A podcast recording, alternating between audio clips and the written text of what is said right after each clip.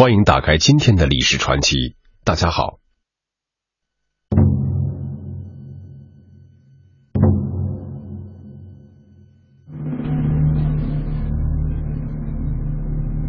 小小的天花病毒始终是大清朝的心腹大患。天花也称痘疫，战斗的成功奠定了清朝稳固江山的基础。而固守祖宗的人痘防治法，不接受被欧洲人发展出的牛痘疫苗，则成为清王朝气数丧尽的象征。本期历史传奇为您讲述清王朝三百年的灭天花之路。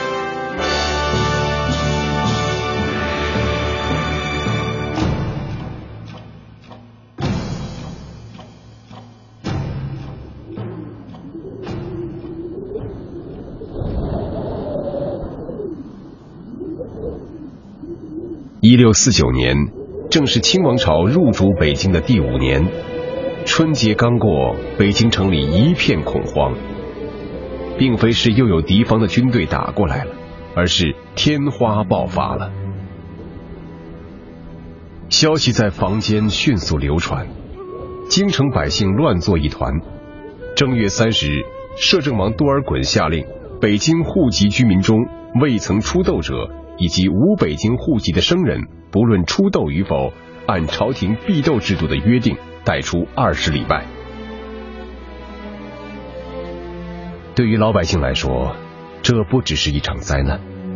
后人在京城巡视南城御史赵开新一六四五年的一份奏折中，看到这样的叙述：稍有发热或生疥癣等疮的百姓，无不被驱逐；贫苦百姓被赶到城外。无居无食，往往将年幼体弱的子女抛弃道旁，任其饿死。老百姓们被驱赶，皇族大臣们则四处躲避。顺治皇帝早早跑到城外的南苑避斗去了，留在城里的满清贵族们也一个个深宅紧闭，战战兢兢的等待着瘟疫早点过去。尽管重重设防，天花病毒却防不胜防。顺治帝的亲叔叔裕亲王多铎，在经历了天花病毒数十天的折磨后，终于咽下了最后一口气。这位被后来的乾隆帝称为“开国诸王战功之最”的杰出将领，当时年仅三十六岁，正值壮年。如此强健而且拥有最好医疗条件的裕亲王，尚且难逃天花病毒的魔爪，天花疫病危害之大，已不难想象。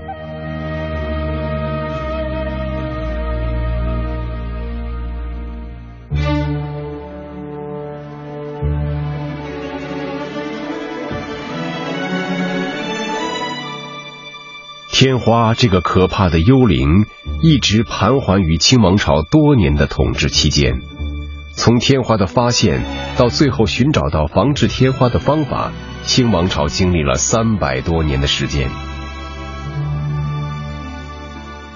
就在多铎死前的三四十年，他的满清祖先们还不知道天花为何物。事实上。祖祖辈辈生活在白山黑水之间的满族人，原本没有天花这种疾病。他们世代生活的东北地区天寒地冻，地广人稀，天花病毒很难存活与传播。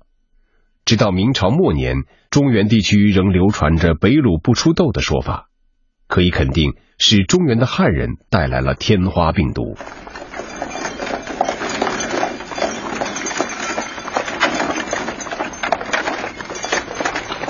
明朝末年，关内大批破产农民移民辽东，与建州的女真族杂处在一起。他们带来了中原地区先进的农耕技术和中国传统文化，同时也带来了肆虐中原的天花病毒。它不仅通过接触感染，甚至通过飞沫、尘土或者带有病毒的空气都可以传播，传染性极强。这种不受欢迎的病毒其实也非中国原产。据考古资料证实，它源自北非的古埃及。公元前一千一百四十三年去世的埃及法老拉姆西斯五世，是迄今为止发现的最早的天花病人。大约在公元前二百五十年，天花病毒辗转由匈奴传入中国。一千多年的天花肆虐，中原汉人虽已积累了相当丰富的防治经验，但仍有高达百分之三四十的死亡率。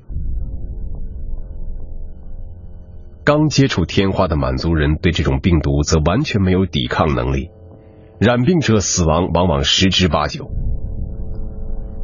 为防天花，满族人制定了一套严格的避痘制度。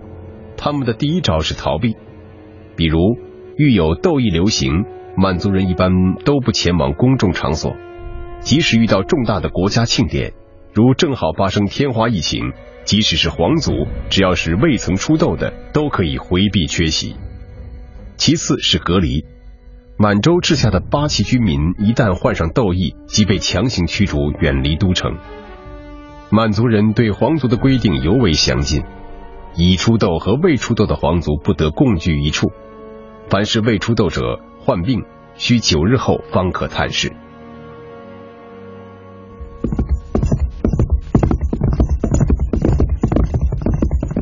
入关前，为了消耗明朝国力，皇太极曾不断派出精锐骑兵绕过山海关，超掠河北、山东等地。为避免感染天花，皇太极总是尽可能的拣选已出痘的贝勒，同时还尽量避免在天花疫情容易爆发的四月至八月出兵。尽管每一次进攻都那么小心翼翼，努尔哈赤的两个孙子名将岳托及其弟弟马瞻仍然在超略山东途中因感染天花而英年早逝。一六四四年，李自成攻陷北京，辅佐右帝的摄政王多尔衮下令进军山海关。接到派遣令的和硕肃亲王豪格尚未出痘，所以他抱怨道。这难道不是有意要置我于死地吗？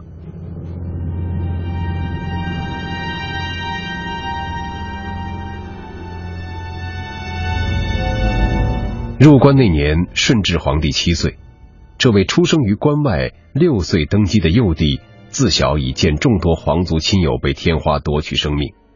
然而，他一直未曾出痘。入关后又必须居住于天花流行的北京。于是，他的一生不得不处于高度戒备中。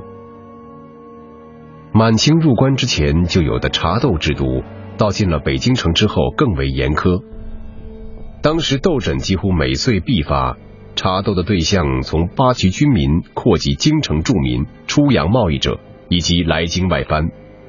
一旦发现症状，立即进行隔离，强行驱逐患斗居民远离都城，或下令未出斗外藩不必来京。效法皇太极，顺治也为自己在南院和西院各建了一处避斗所，但凡有一点风吹草动，便急忙奔去避斗。这样的情形，仅正式有记载的就有五次之多。但天花总不放过他。一六六零年，顺治最宠爱的董鄂妃感染天花死亡，三四个月后，又一场天花疫情在京城蔓延。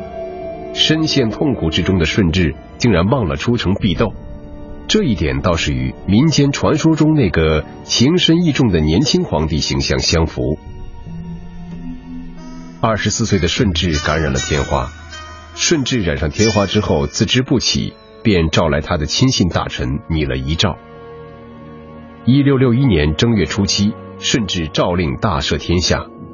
半夜子时，终生必斗的顺治因为天花而病逝，而他在临终前选定了自己的继承人。在考虑继承人的时候，顺治帝比较喜欢次子福全，想立为储君，而孝庄皇太后则坚持立第三子玄烨。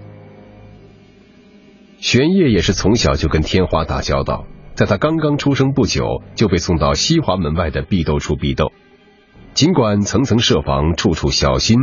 不到两岁的时候，玄烨还是染上了天花。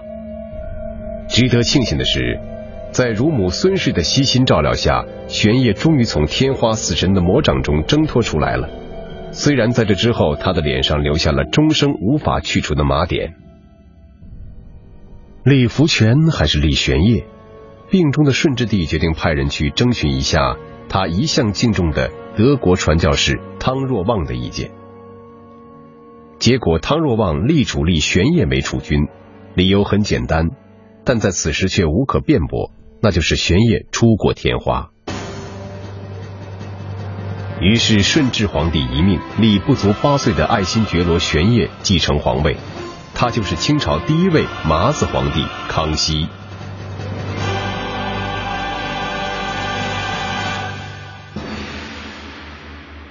清王朝立储的考虑，实际与当时的中国民间观念是相通的。在当时民间，甚至有俗语说：“生了孩子只一半，出了天花才算全。”可见天花危害之严重。也可见，当时天花的危险主要是针对于孩子。有研究者估计，如果孩子得了天花，有三分之一的人活不下来，而活下来的则都对天花有了免疫力。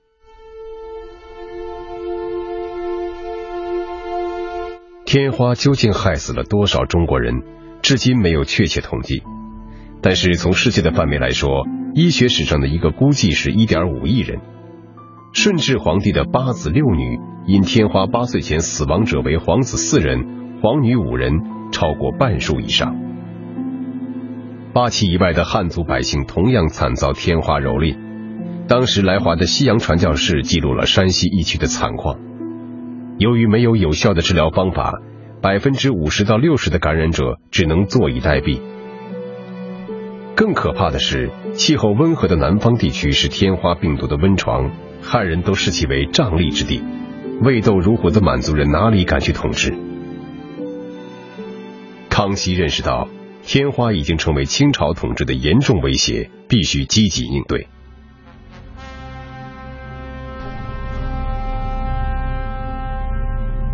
康熙在太医院下专门设了痘诊科，广征名医；在北京城内设专门的查痘张京，负责八旗防痘事宜。他还兴建了历史上有名的避痘所承德避暑山庄，作为皇族幼童专门的庇护地。康熙十七年，皇太子胤禛出痘，当时正值吴三桂等三藩叛乱的紧要时刻，但康熙为护理太子，竟然连续十二天没有批阅奏章。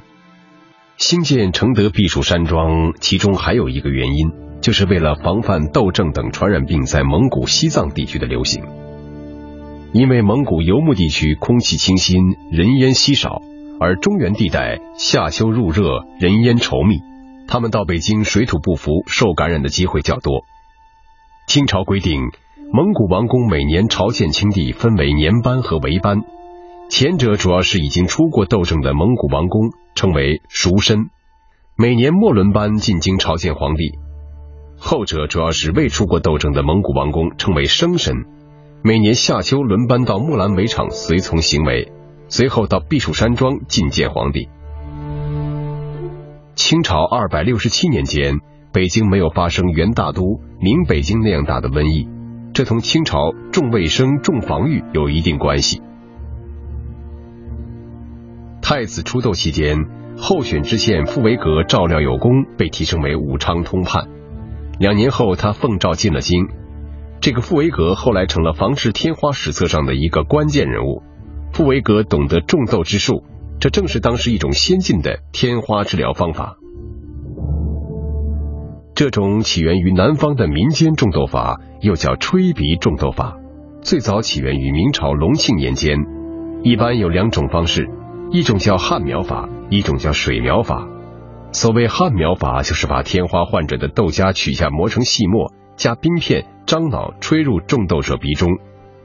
水苗法则是把患者痘痂用人奶或水稀释，植入中痘者鼻中。中痘法使中痘者轻微染上天花症状，然后出天花，再通过中医精心护理，使他们安全经过天花期，中痘者就对天花有了免疫力了。尽管这种中痘法并不能够保证百分之百的成功，甚至可能导致病人死亡。但康熙仍然命傅维格在皇子门中开始了种痘实验，从此皇子种痘防天花也作为制度正式确立下来。由于种痘，自康熙二十年以后出生的二十位皇子有十七位健康长大，而此前的十五位皇子长大成年的仅有七位。随着种痘法在宫中的成功，康熙帝开始了大规模的推行天花预防工作。把它从宫中推广到八旗百姓，直至漠南、漠北、蒙古大草原等北方边境。此后的一百多年，宫中很少再传出关于天花的消息。满族人四处避斗的仓皇日子暂告一个段落。战斗的成功开创了清朝的鼎盛时代。从一六六一年到一六九七年，短短三十多年，心无旁骛的康熙相继平三藩、收台湾、抗沙俄、平定噶尔丹，稳定了清王朝在中国的统治。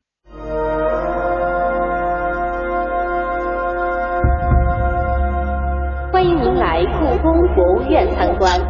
以记者的身份探索历史的真相，那听起来很像神话的记载，可信吗？以编辑的思想整合万千线索，记录着历史，见证着时代的发展，我们可以找到答案。以主持的态度向你倾诉你所不知道的万千世界。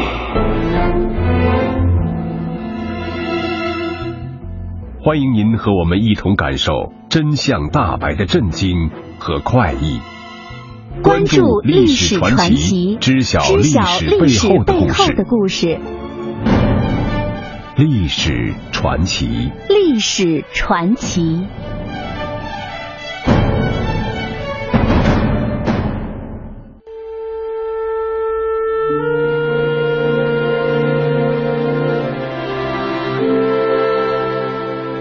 种豆法在中国的成功引起了外国的注意。那时深受天花危害的并不仅仅是中国人，欧亚各国每年都有数以百万的人被天花夺走生命。行之有效的天花预防技术被世界各国渴求。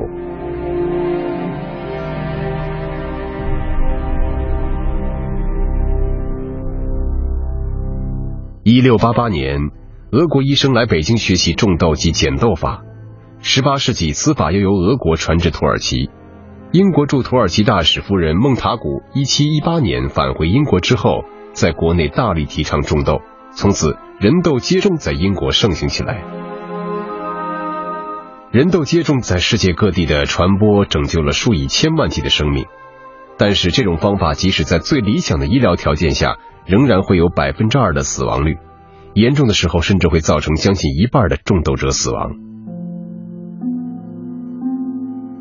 幼时也种过人豆的英国乡村医生詹娜偶然发现，牛也会得一种类似天花的牛痘，但病情会比人得天花平稳很多。而挤牛乳的妇女很容易传染上牛痘，一旦得过牛痘之后就不会再生天花了。詹娜由此得到启发，想到这可能是牛痘使他们对天花产生了抵抗力。一七九六年五月十四日，詹娜首次从正在换牛痘的挤奶女孩的手上沾了一些豆浆，接种在一个八岁的未患天花的男孩手臂上。六周后，詹娜特意给这个孩子接种天花豆浆，结果这个男孩安然无恙，证明他对天花有免疫力，比人痘法更加安全有效。牛痘接种法由此面世，并不断完善。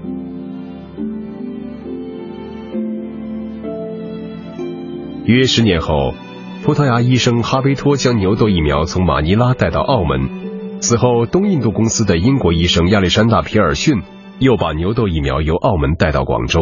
从中国传出去的人痘接种术，经过改良成为牛痘接种法，在世界转了一个大圈子之后，又回到了他的故乡中国。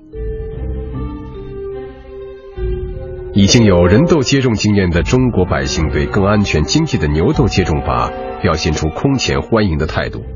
许多地方官员也参与了牛痘接种的推广，他们在许多地方成立了种豆局，为老百姓免费接种。